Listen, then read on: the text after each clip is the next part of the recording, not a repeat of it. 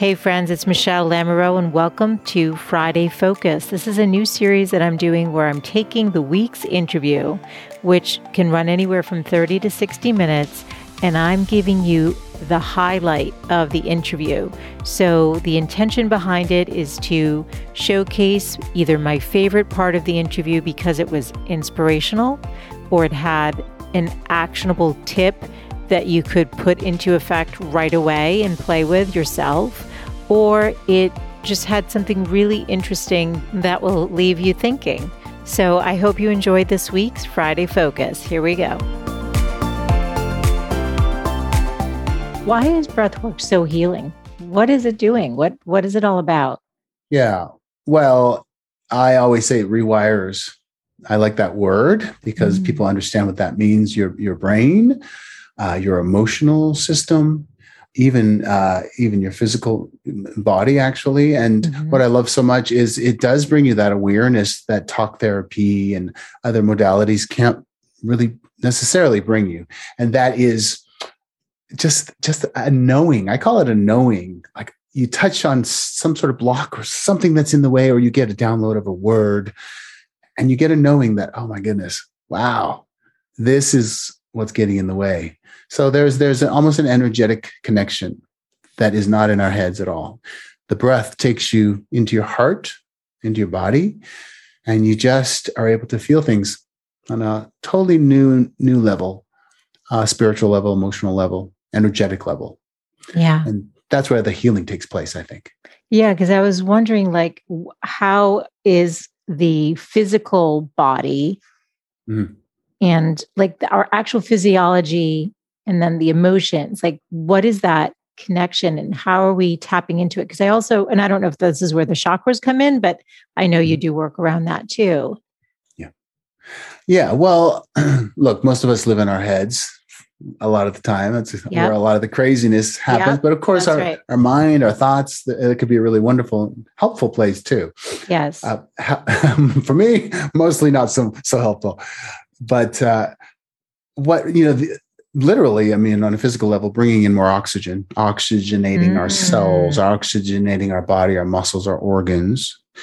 Uh, physically helps to detox the body, helps to release, uh, engages this uh, vagus nerve and, and the parasympathetic nervous system. So it does help with stress. Mm-hmm. So whenever we're more relaxed, which is hard to do sometimes in just seated meditation, at least for me. Yes. You, know, it's it's difficult to get there sometimes. Yes. So what I love about breath work, it's an active meditation yes. that uh, is good for many people, especially type A people yes. who can kind of get out of your head into your body and into a really beautiful state of relaxation. And from that place, I think all things are possible, you know? It's almost like a hypnotic state. Yes. Yeah. So I, I did the two privates with you and then the one group actually, and then one on my own. Um, when I signed up for the membership, I only I was telling you I only got halfway through only because I was just curious what it was. and then I next thing I got sucked into it, but I didn't have the time to do it. But each and every time as we get to the end of the session, I find that I go into some really zen, like, I don't know, it's very, it's like I'm awake, but I'm not awake state. Yeah. And it's so deeply like everything's so quiet and so it's almost like I've taken this awesome nap, but I'm not asleep. But it's it's it's interesting. It happens. At, it's happened at the end of every session. Um, so awesome. Yeah, it's like so I'm awesome. with you the whole time, but then like that, something about that last transition piece, I just go somewhere else and then I come back and I'm like, wow, I feel like I just went on like a two week vacation. Like it's just so like deeply relaxing. I can't even. I there's no way to describe it other than that it's restful, isn't it? Very, yeah, deeply restful. Yeah, it's not it's not uncommon for people to fall asleep during a session. You're sort of in and out. Some people are in and out of consciousness, and and that's actually fine.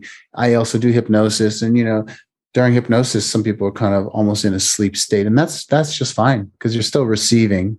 Yeah, you know, uh, the hypnotic induction, for example. But yeah, it's it's uh, again in ideal world, meditation can bring you there to that very, you know, it's very restful, very deep.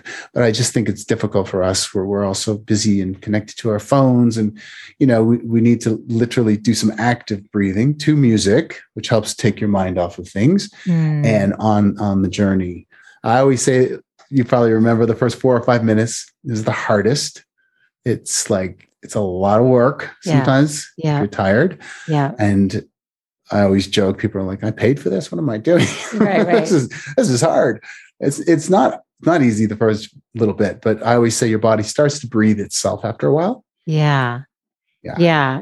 And you're just, you know, you're coaching as we go, you know, you're kind of keeping us going and rem- reminding us to like keep breathing or whatever. Right. The other thing that I found really interesting about it is that you don't know what's going to come up, especially in the private session, but even the one that I listened to on my own, it was one topic, let's say abundance or manifest mm-hmm. something. And something, once I got into my body, something completely different wanted to be released. I mean, obviously, yes. I'm not going to mention what happened in my private session with you. There was one where I was mm-hmm. like, why is this coming up right now? Like it's something 20 years ago. Yeah. What is that about? What what is it just locked in there? Obviously it needs to be released and if we're all carrying stuff like if I'm carrying something from 20 years ago, what's that about?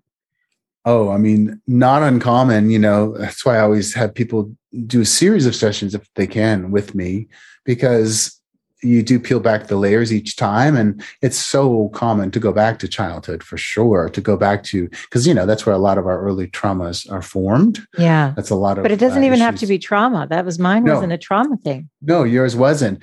Uh it you know i always say we don't always understand what shows up. Yeah. But it shows i promise you 150% it's always accurate.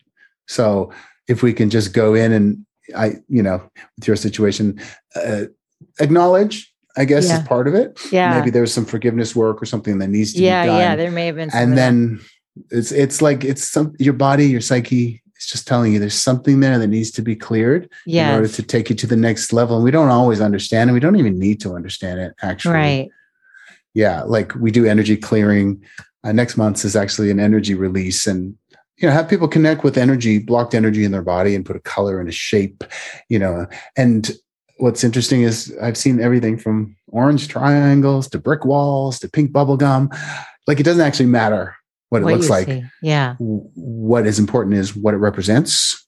And mm. if we can get some permission to clear it once and for all from from your system. So yeah, it's a it's a fascinating journey, never a dull moment. And like you said, what we think will come up often doesn't. Yeah, because your brain, your mind is getting out of the way with it, which is what's so yeah. powerful about it, I think. And yeah. does it automatically, when you do these sessions, balance out your chakras? Yeah, I say that in my training and I say that in classes. I really believe it automatically opens and aligns your your seven main chakras. Yeah. How I know is because it's personal experience first of all. I've done so much breathing on my own and from the very first session I remember feeling pulsating, throbbing, opening in certain chakras. Like I was like, what is going on here? And I've seen it with with clients. It, it never ever fails that there's we all hold some sort of stress or mm. stuck emotion, yeah. and usually yeah. it's in some of the energy points, the chakras.